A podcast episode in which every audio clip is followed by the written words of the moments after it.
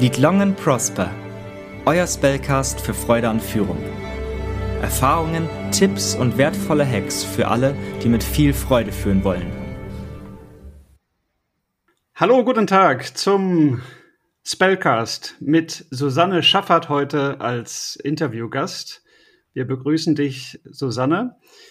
Du bist Wissenschaftlerin und visionäre Business Leaderin hast 25 Jahre im Corporate Pharmaceutical Business äh, Erfahrung, warst zuletzt Vorstandsmitglied bei Novartis und dort zuständig für den Geschäftsbereich Onkologie mit 15 Milliarden Umsatz und hast 10.000 Mitarbeiter geführt.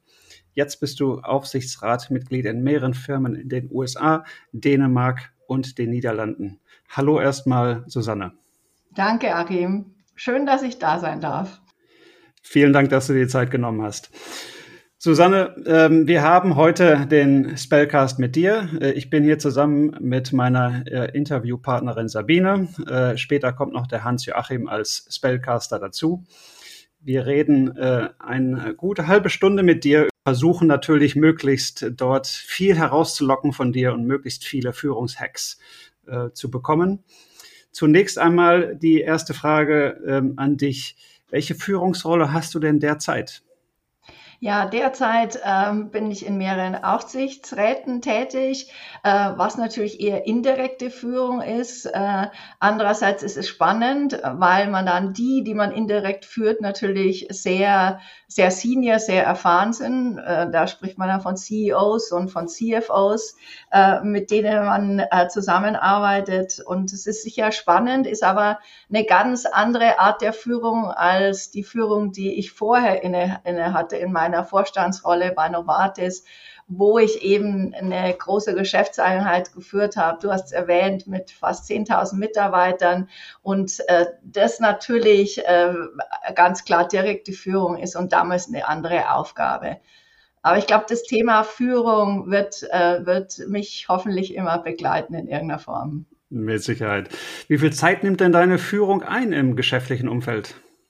Also ich denke, wenn wir auf die vorhergehende Rolle gucken, äh, wo ich wirklich direkt ein großes Team geführt habe, äh, ja, es ist eine interessante Frage. Ich würde sagen, mindestens 50 Prozent oder mehr, weil ähm, wenn man fragt, wie viel Zeit nimmst du für Führung ein, würde ich die erstmal wahrscheinlich anfangen und definieren, was verstehen wir unter Führung. Und ich glaube, das wird oft äh, gesehen als Führung ist, ich führe Mitarbeiter. Ich glaube aber, dass Führung mehr ist, dass Führung auch ist, wie man Entscheidungen herbeiführt, welche Vision die Einheit des Teams hat, das man führt, welchen Purpose dieses Team hat das gehört für mich alles zu Führung. Ich denke, man hat die Verantwortung für den Teilbereich, die Geschäftseinheit, das Land, das man führt. Und ich glaube, das gehört auch mit dazu. Also für mich ist ganz wichtig, Führung nicht nur als Mitarbeiter führen zu sehen, sondern im weitergehenden Begriff. Und ich denke, wenn ich in Entscheidungsmeetings sitze und äh, und wichtige Entscheidungen treffe mit dem Team, dann ist das auch Führung. Dann ist es auch wichtig, dass das Team seine Meinung äußern kann, dass das Team äh, nochmal sagen kann, wir sehen das aber anders. Am Schluss muss dann die Führungskraft den Last Call machen und die Entscheidung treffen. Aber ich denke, auch das ist Führung. Und wenn man das so definiert, dann würde ich sagen, dann ist Führung wahrscheinlich 80 Prozent oder mehr. Weil äh, ab einer gewissen Ebene ist man selber nicht mehr der Experte. Ich glaube, das müssen sich alle bewusst sein. Und dann ist, ist es eher wichtig zu sehen, wie ist das Umfeld, in dem das Team äh, das Beste geben kann. Und ähm, das ist ein wichtiger Teil der Führung für mich. Und daher würde ich sagen 80 Prozent.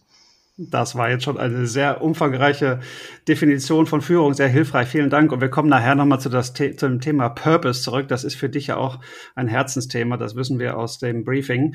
Ähm, aber vielleicht fangen wir mal vorne an. Wie war das denn? Wann war deine erste Führungserfahrung? Wie ging das alles los bei dir? Hm. Also eigentlich hatte ich meine erste Führungserfahrung schon noch im Studium oder vielmehr während der Promotion, äh, wo wir als Doktoranden äh, Studenten betreut haben über sechs Wochen, die dann mit uns zusammengearbeitet haben. Das habe ich, glaube ich, damals noch nicht als Führungsaufgabe gesehen, aber wenn ich jetzt zurückblicke, natürlich war es auch da so, dass, äh, dass man über Verantwortung übernehmen musste für die Studenten. Ähm, ich bin Chemiker, habe in der Chemie promoviert. Das heißt, da geht öfters mal was in die Luft oder sind toxische Substanzen unterwegs. Und gerade in meiner Promotion war das der Fall. Und von daher muss man natürlich dann auch die Verantwortung übernehmen für die, die man führt oder die, die, äh, die man betreut. Und äh, das war so die erste Führungsaufgabe. Aber wie gesagt, zu der Zeit war mir das bei weitem nicht, nicht bewusst, dass das eine Führungsaufgabe war. Susanne, du hast gerade gesagt, da muss man Verantwortung übernehmen. Ähm, mir geht es darum, auch mit dir mal zu schauen, warum macht dir das Spaß? Also wenn unsere Hörerinnen und Hörer dich sehen könnten, würden sie sehen, wie sehr du strahlst, wenn du über Führung sprichst. Das muss in deiner Sprache, war aber wahrscheinlich auch ein Stück Wollen. Kannst du das beschreiben, wo das herkommt? Also ich glaube, äh, wenn man Führungskraft sein möchte, dann muss man äh, bereit sein, äh, Verantwortung zu übernehmen. Das, ob einem das dann Freude macht oder nicht, das weiß ich gar nicht, ob man das, ob ich das für mich definieren kann. Aber man muss bereit sein, die Verantwortung zu übernehmen. Und ich glaube, für viele, die neu in der Karriere starten, die sehen nur, ich muss fünf Mitarbeiter haben, ich muss zehn Mitarbeiter haben. Aber das bedeutet auch Verantwortung. Und die muss man bereit sein zu übernehmen. Aber ich glaube, es bedeutet auch, dass man Menschen mögen muss. Und da kommt von mir die Komponente äh, Freude, glaube ich, ins Spiel, weil jemand, der Führung übernimmt, muss Menschen mögen, aus meiner Sicht. Wenn er das nicht tut, dann würde ich sagen, ist eine Karriere als Fach Fachexperte wahrscheinlich deutlich besser. Und äh, ich glaube, dieses Zusammenspiel, Verantwortung übernehmen wollen und Menschen mögen, ich glaube, das ist das, äh, was dann auch Freude macht. Und äh, Susanne, hat dir das die Natur mitgegeben oder ist das irgendwann gewachsen bei dir? Oder war da irgendwie so ein Moment, als du da im Chemielabor standest, wo du gesagt hast, das ist mein Ding? Oder wann kam das? Ähm, äh, ich glaube, dass ich Menschen mag, ich weiß nicht, das merkt man dann irgendwann und äh, deswegen habe ich dann auch wahrscheinlich aus der reinen Wissenschaft in die Industrie gewechselt, äh, weil in der reinen Wissenschaft hat man nicht so viel mit Menschen zu tun, sondern nur mit Molekülen.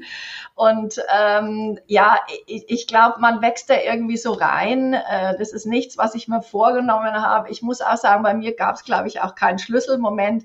Ich bin da wirklich irgendwie so reingerutscht, eine Aufgabe nach der anderen.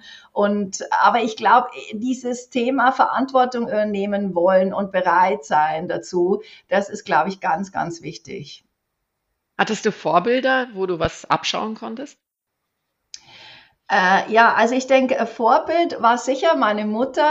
Ähm, mein Vater ist sehr früh verstorben und äh, mein Vater hatte ein Business in der Holzwirtschaft, äh, also absolut männlich dominiertes Business äh, mit sehr vielen ausschließlich männlichen Mitarbeitern, äh, äh, mit eben Geschäftspartnern in der äh, Holzindustrie, die also wirklich äh, rein technisch, rein Männer dominiert. Und durch den frühen Tod hat meine Mutter dieses Business übernommen, als jemand, die eigentlich null Fachwissen hatte, und äh, ich denke, wie, wenn ich es jetzt betrachte, wahrscheinlich wegen ihren Führungsqualitäten das übernehmen konnte. Und äh, das hat mich als Kind sehr beeindruckt. Ähm, ich, ich glaube, damals hat mich mehr beeindruckt, was ihr Motor war, ihr Beweggrund. Der war nämlich, dass sie für mich und meine Schwester eine optimale Ausbildung garantieren wollte und eben dieses Business unser Haupteinkommen war.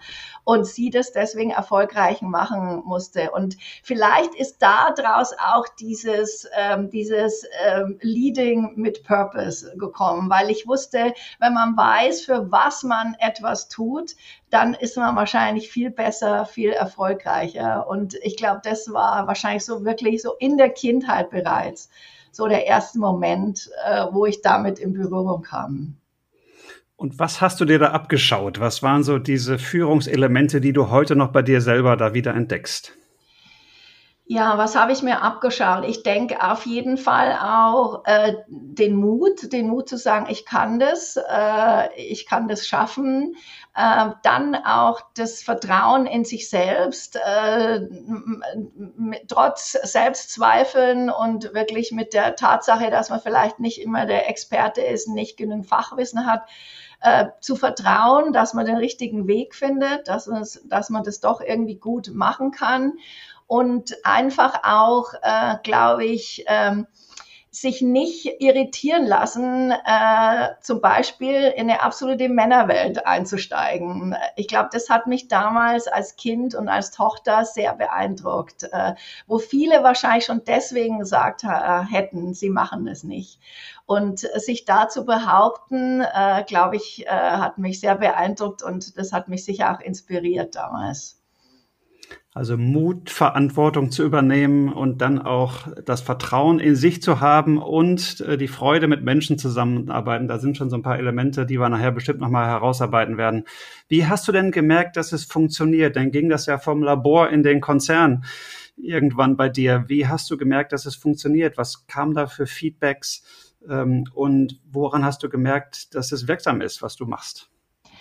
Also ich glaube, das ist ganz interessant ähm, äh, zum Thema Feedback auch, äh, was man für Feedback bekommt. Ich, ich, glaube, wenn ich jetzt zurückblicke, dass ich wahrscheinlich ähm, einen eigenen Stil hatte, äh, um zu führen, der vielleicht anders war als meine Kollegen im Konzern und ähm, äh, das Feedback meines Teams war eigentlich immer toll. Denen hat es Spaß gemacht, mit mir zu arbeiten. Äh, vielleicht die Art, dass es sehr kollaborativ war, sehr inklusiv, äh, eher Motivation und positive Bestärkung als klare Ansage. Ähm, glaube ich, hat das Team immer sehr motiviert und inspiriert. Ähm, das Feedback meiner Kollegen war, denke ich, anfänglich ähm, eher so ein bisschen gemischt. Frau Schaffert, Sie lachen zu viel. Frau Schaffert, Sie müssen tougher sein. Frau Schaffert, Sie müssen mal klare Ansage machen. Und das hat mich doch, äh, muss ich sagen, so in der Zeit meiner Karriere sehr beschäftigt, wie ein Führungsstil aussehen muss. Ähm, Gibt es da, da eine Norm? Wie muss es aussehen? Und ich glaube, was ich aus der Zeit gelernt habe, ist authentisch zu bleiben. Man kann eine Führungsrolle nicht spielen, also man kann nicht in eine Rolle schlüpfen, wie es ein Schauspieler tut, sondern man muss authentisch bleiben und und um diese Authentizität herum bildet sich wahrscheinlich dann ein eigener Führungsstil. Aber ich glaube, dann das Selbstbewusstsein zu haben, das ist mein Stil und den behalte ich bei, das kam dann erst später. Also so die Anfänge waren im Sinne von Feedback vom Team toll, Kommentare von den Peers eher seltsam, äh, schon nicht so ein ganz einfacher Weg, würde ich sagen. Hast du das alles mit dir selber ausgemacht? Du sagst, äh, du hast viel zugehört, Feedback verarbeitet und dich weiterentwickelt und deinen Stil gefunden. Wie, wie machen das Menschen? Ähm, ist das ein, Dialog, ein innerer oder hast du dich irgendwie unterstützen lassen auf diesem Weg? Also es ist sicher wahrscheinlich auch viel ein innerer Dialog, äh, wo man natürlich auch dann Zweifel hat, ist es richtig, was ich mache, wie muss ich anpassen. Ich meine, ich hatte damals das äh, Glück, äh, einen Coach zu bekommen. Das war zufälligerweise Hans Joachim, der mein erster Coach war, der mir dann auch ein bisschen geholfen hat, einfach zu sehen, äh, was für ein Stil willst du prägen, wie willst du sein und da die Rückmeldung zu bekommen und sicher auch dann Mentoren, die das Ganze ganz toll fanden, diesen frischen Stil und die dann gesagt hat, macht, macht es weiter so. Ähm, ich denke, man muss sich wahrscheinlich äh, verschiedene Ansprechpartner suchen. Wenn man natürlich Hilfe über Coaching oder äh, Mentoring bekommt, ist es sicher natürlich dann noch sehr professionell, aber wahrscheinlich kann man das auch mit Freunden besprechen, mit anderen. Ähm, ich, ich denke, es beginnt alles mit dem Selbstdialog, weil man natürlich selber merkt, ähm, äh, äh, gut, stoße ich da an Ecken, in welche Richtung will ich gehen, weil man wahrscheinlich eine gewisse Vorstellung hat, wie man gerne sein möchte und dann aber vielleicht doch sich anders verhält. Und diese ganzen Fragen, ich glaube, diese innere Reise, äh, die muss man auf jeden Fall auch durchleben, äh, ist, denke ich, auch ganz, ganz wichtig als Führungskraft, wenn man größere Aufgaben übernimmt. Also das ist gesund, glaube ich, diese, diese Reise, dieser Selbstdialog, diese Selbstzweifel, um dann der zu werden, der wirklich dann auch bereit ist, große Teams zu führen. Es ist jetzt ja fast schon spektakulär, was du da so erzählst. Denn äh, auf der einen Seite sagst du, es geht um eine gewisse Normierung, äh, logisch, man passt sich auch ein bisschen an an das Umfeld. Auf der anderen Seite sagst du, authentisch bleiben und möglichst äh, sich selbst auch gerecht sein und an sich selbst auch in sich selbst vertrauen. Das ist ja eine, das ist ja ein Spannungsfeld, was nicht ganz so einfach ist, wo genau diese Balance zu finden. Und hier und da eckt man bestimmt mal an und hier und da funktioniert es denn vielleicht auch mal ganz gut. Wie hast du mit diesem Spannungsfeld gelebt? Ja, also ich muss sagen, das war, ist, ist, ist schwierig. Also ich äh, denke, um das an einer konkreten Rolle festzumachen, ich war damals in Deutschland äh, in der Geschäftsleitung, Leiterin von einem großen Business äh, und war die einzige Frau in dieser deutschen Geschäftsleitung mit einem einjährigen Kind. Also ich war in der modernen Sprache, würde man sagen, der Alien. Und ähm, äh, da fühlt man sich natürlich erst schon mal generell unwohl, weil man so anders ist weil die Gespräche seiner Kollegen gehen darum, ob man jetzt abends noch Tennis spielt und wie äh, irgendein Fußballclub gespielt haben, von denen ich keine Ahnung hatte, äh, die mich auch nicht unbedingt so interessiert hatten, muss ich zugeben. Aber ähm, irgendwo will man dann auch dazugehören. Also wie gesagt, das Feedback vom Team war toll, wir hatten super Erfolge, aber dann immer die Bemerkungen meiner Kollegen, na ja, das ist klar, du hast das Business, weil das läuft alles von selber was nicht so war, aber dann so gesehen wurde. Also mit mir wurde das assoziiert. Die Frau mit dem kleinen Kind bekommt die leichte Aufgabe. Das ist es, was sie gerade schafft. Wir machen die wichtigen großen Dinge. Und in der Phase muss man dann einfach sehen, wer will man sein. Und ich glaube, so in diesen anfänglichen Phasen habe ich auch angefangen, mich anzupassen. Und es hat schon angefangen mit Kleidung dass ich dann eigentlich immer dunkle Hosenanzüge getragen habe, weil ich gedacht habe, je ähnlicher, desto besser. Und äh, dass ich dann wirklich am Wochenende geguckt habe, wie die verschiedenen Fußballclubs ge äh, gespielt hatten, dass ich am Montag früh mitreden konnte. Ähm, das würde ich alles heute nicht mehr machen, äh, aber ich denke, in seinen Anfängen versucht man sich anzupassen und äh, natürlich entwickelt man dann über die Zeit, über die äh, wachsenden Aufgaben mehr Selbstbewusstsein, aber ähm, ich glaube, bis man sich findet, äh, war zumindest meine Strategie, mich anzupassen, möglichst wenig aufzufallen und anders zu sein, um gut, als gut angesehen zu werden. Sehr spannend, Susanne. Ich, viele, äh, insbesondere auch Frauen, äh, die überlegen, ob sie eine Führungsaufgabe übernehmen, haben sich mit ähnlichen Fragestellungen auseinandergesetzt, die du gerade ähm, aufgeführt hast. Und das äh, Thema, wie viel Zeit widme ich welchem Teil meiner Rollen, die ich habe. Wie hast du das gut hingekriegt? Also zwischen deiner Rolle in einem Unternehmen, zwischen dir als eigenständige Persönlichkeit, die Raum braucht, aber deine Rolle auch als Familienverantwortliche. Hast du da Tipps für unsere Hörerinnen und Hörer? Wie kriegt man das gesund hin? Also ich glaube, es braucht auf jeden Fall Disziplin, wenn man das alles machen will. Und äh, ich glaube, das muss, da muss man ganz ehrlich sein. Und äh, wenn ich gefragt werde von jüngeren Kolleginnen und Kollegen, dann sage ich auch, äh, das muss euch bewusst sein. Man muss gut organisieren können und man muss Disziplin haben, weil sonst kriegt man dieses ganze Programm nicht hin. Und ich glaube, man muss sich dann wirklich auch organisieren. Wann ist man, äh, wann ist die Zeit, wo man bei dem Team präsent ist? Wann ist die Zeit, die man mit der Familie verbringt, mit dem Kind? Ich muss gestehen, was bei mir wahrscheinlich immer am kürzesten gekommen ist, ist meine Eigenzeit. Das war aber okay. Ich habe einfach für mich die Prioritäten anders gesetzt und, äh, und dann versucht, ihm das auszuleben. Was für mich immer ganz, ganz wichtig war, ist, dass man in dem, was man macht, in dem Moment 100 Prozent äh, präsent ist. Also, dass man wirklich Äh, wenn ich beim Team war, wenn ich in der Sitzung war, war ich in der Sitzung, war ich bei dem Team. Und wenn ich bei meiner Tochter war, bei meiner Familie, dann habe ich die Zeit mit der Familie verbracht. Dann wurde das Handy abgelegt äh, und erst wieder aufgenommen nach zwei Stunden. Ich denke am Anfang, gerade weil ich eben auch in der relativ großen Führungsrolle war mit kleinem Kind und meine männlichen Kollegen so ein anderes Modell hatten. Die hatten alle ihre Frauen, die sich um die Kinder kümmern, musste ich am Anfang wahrscheinlich mehr kommunizieren mit meinem Team. Ich, äh, ich weiß noch die erste Zeit, ich bin, mein Kind äh, war bei einer tollen Tagesmutter und die musste ich dann abholen um sechs. Und äh, das wollte ich auch so, weil das dann ein harter Schnitt war. Und dann wusste ich, ich konnte noch äh, konnte die Zeit mit meiner Tochter verbringen, bis sie dann ins Bett ging. Und dann habe ich mich oft immer noch mal wieder eingewählt, an den Computer gesetzt. Aber das braucht Kommunikation, weil die anderen waren alle bis sieben da und ich bin äh, um kurz vor sechs äh, äh, im Laufschritt aus dem Büro. Und äh, das, das ist auch Überwindung am Anfang. Das muss ich auch ganz ehrlich sagen, dass man sagt, ich gehe um sechs aber ich bin ab halb neun wieder erreichbar. Und äh, dann, ich habe dann auch gemerkt, es ist ganz wichtig, das wirklich zu kommunizieren. Und zwar öffentlich, dass das Team das sieht.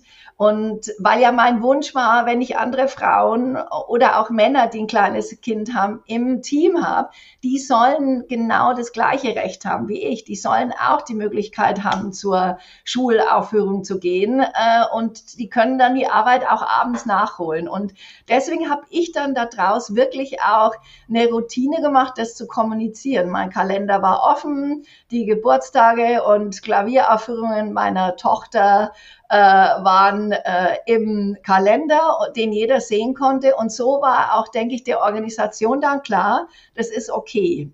Und äh, so bringt man, denke ich, dann auch alles unter einen Hut äh, und äh, kann sich, denke ich, ganz gut organisieren. Also jetzt haben wir nochmal einen wichtigen Führungshack gefunden, die Disziplin. Ähm, vielleicht nochmal ein kleiner Schwenk zur Motivation, denn Disziplin braucht ja auch Energie äh, und für alles das braucht man ja Energie. Die muss ja irgendwo herkommen. Die Motivation ist ja, ist ja elementar. Du hast uns ganz am Anfang auch bei uns schon im Briefing erzählt, dass für dich das, das Thema Führung mit Purpose äh, sehr, sehr wichtig ist und dass das für dich ein, ein wichtiger Treiber ist. Erzähl uns mehr. Was, was verbirgt sich dahinter und was ist das für dich? Ja, also ich glaube, wenn, wenn man guckt, wie viel Zeit die Menschen in ihrer Arbeit verbringen, ist ja das die Mehrheit der Zeit. Und ich glaube, deswegen muss man einfach tun, was man gerne hat oder was man liebt. Und äh, das sage ich jedem, der sagt, ah, wo soll ich hingehen, was soll ich machen? Dann sage ich immer, mach das, äh, was du gerne machst. Nur da wirst du gut sein. Und ähm, dann ist die Frage, warum mache ich was gerne? Ich glaube, das ist eigentlich schon äh, die, die, wirklich so die zweite Frage. Und es kommt natürlich daher, der, was ist der Purpose deiner Aufgabe, deiner Organisation? Und äh, das war für mich immer extrem wichtig äh, und denke ich, hat auch meine Karriere äh, gestaltet, ähm, dass, dass ich einfach immer Bereiche gesucht habe, wo dieser Purpose, also der Wert, den ich schaffe, extrem hoch ist. Ich war lange, lange Zeit, über 20 Jahre im Bereich Onkologie, weil mir das am Herzen lag, weil ich selber einige Fälle in der Familie hatte und mir war es wichtig, da einen Unterschied zu machen. Unterschied für Patienten, die Möglichkeit zu haben, wirklich vielleicht Therapien, äh, Heilung für diese Patienten zu finden. Das hat mich bewegt und das habe ich auch immer versucht, mein Team zu kommunizieren. Und ich habe einfach festgestellt, wenn ein Team weiß, warum es etwas tut, wenn ein Team weiß, was ist das große Bild, die große Vision hinter, hinter dem Ganzen, was wir hier tun, dann ist das Team motivierter, dann ist das Team besser, dann ist das Team kreativer, weil es einfach neue Wege sucht, um diesen Purpose äh, zu erreichen. Und ich glaube, dass, ähm, deswegen ist mir das so wichtig. Äh, und ich muss sagen, ein Beispiel, wann mir das, ähm, wann mir das wirklich geholfen hat und wahrscheinlich für mich das beeindruckendste Erlebnis in meiner ganzen Führungsgeschichte war der Anfang der Pandemie in äh, der Vorstandsrolle, in der ich ja 10.000 Mitarbeiter geführt hatte. Wir als Familie haben damals in Mailand gewohnt. Ähm, und wie alle sich noch erinnern, war Norditalien das Land, das als erstes mit der Pandemie betroffen war. Und ich war die erste Mitarbeiterin in meinem Team, die im Lockdown saß. Äh, wir haben uns damals so entschieden für die Familie und dass ich am Standort bleibe. Aber es wurden dann ja relativ schnell die Grenzen geschlossen. Äh, es gab Ausgangssperre in Italien und ich saß fest in meinem Büro im Homeoffice, während meine Mitarbeiter noch zur Arbeit gingen. Und da habe ich mich dann schon gefragt, wie kann ich jetzt führen, äh, 10.000 Mitarbeiter aus einem Homeoffice in Mailand. Und äh, da war mir eigentlich dann ganz klar, es kann nur über den Purpose laufen. Nur über den Purpose weiß, weiß das Team jetzt, was zu tun ist. Es ist absolut unmöglich und ineffizient, den Einzelnen jetzt zu sagen, was zu tun ist. Und ich weiß, damals hatte ich dann ein großes Town Hall, wo sich auch fast alle eingewählt hatten und äh, ich habe dann gesagt, ich muss ganz ehrlich sagen, ich weiß auch nicht, was auf uns jetzt dazukommt, aber ich denke, wir sollten alle dran denken, was unser Purpose ist. Wir wollen Heilung für diese Krebspatienten.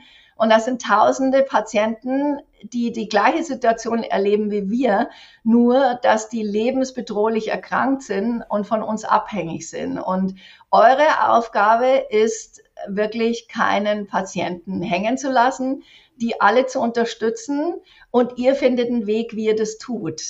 Und ähm, ich weiß damals, der Chat lief über und alle haben gesagt, ja, wir werden das versuchen, wir werden das versuchen, wir wissen nicht wie, aber irgendwie kriegen wir es hin. Und ähm, was ich da erlebt habe und beobachte aus meinem Homeoffice, äh, war unglaublich, dass Leute ins eigene Auto gestiegen sind und Therapien über die Grenze gefahren haben und dann dort zwei Wochen in Quarantäne mussten, äh, aber das gemacht haben, um Patienten äh, zu versorgen. Und ich muss sagen, ähm, da hat sich für mich dann gezeigt, dass gerade in Krisen, äh, Führung mit Purpose äh, wahrscheinlich äh, extrem erfolgreich ist, aber natürlich auch in guten Zeiten, weil die Leute einfach bereit sind, selber Verantwortung zu übernehmen, selber Entscheidungen zu treffen und weil sie auch den Rahmen dann plötzlich haben. Sie haben auch dann den Rahmen, auch den ethischen Rahmen, was okay ist und was nicht okay ist. Da ergibt sich so viel dann draus, was für den Mitarbeiter plötzlich klar ist,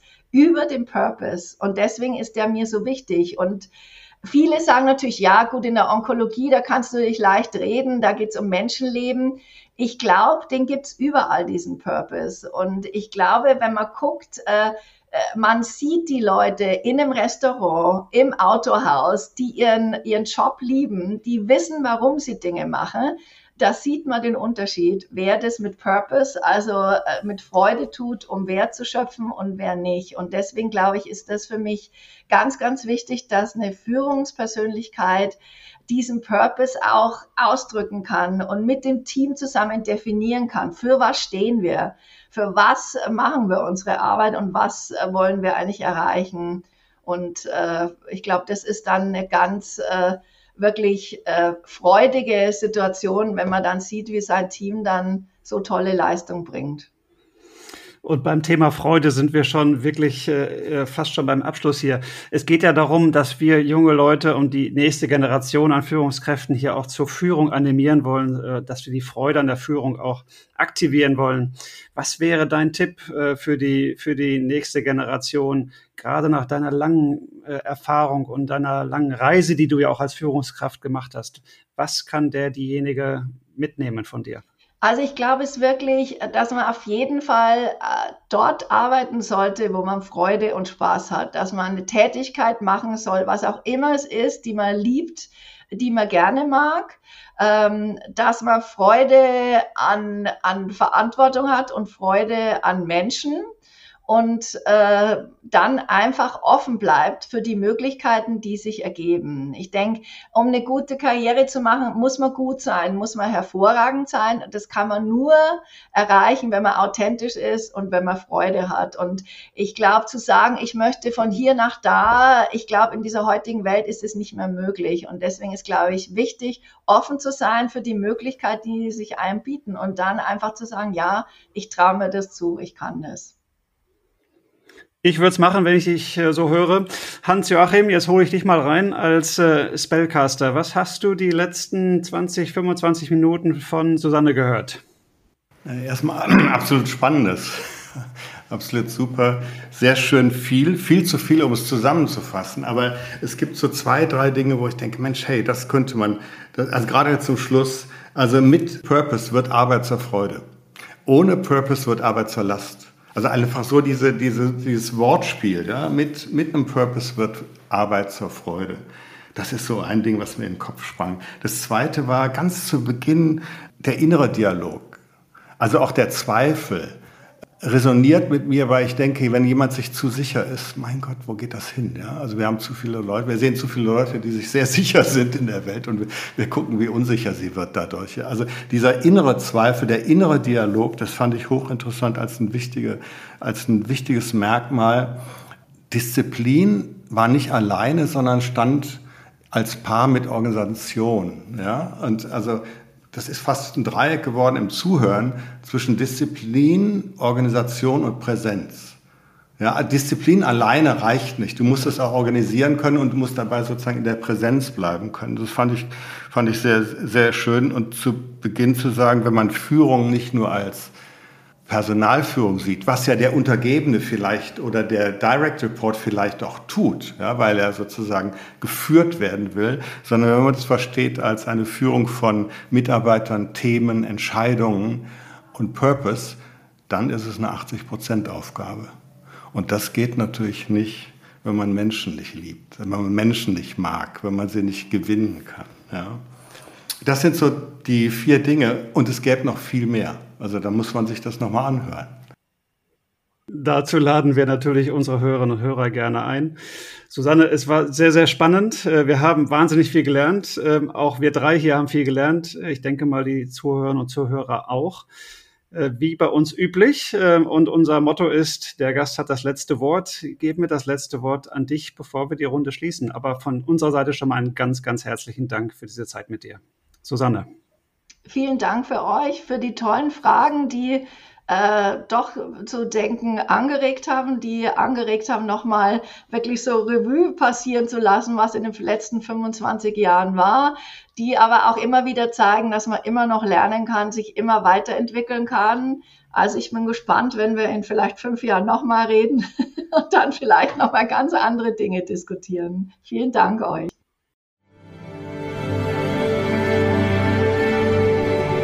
Das war der Spellcast. Lead Long and Prosper mit Sabine Schmidroth, Achim Blöckebaum und Hans-Joachim Spreng. Vielen Dank fürs Zuhören und bis zum nächsten Mal.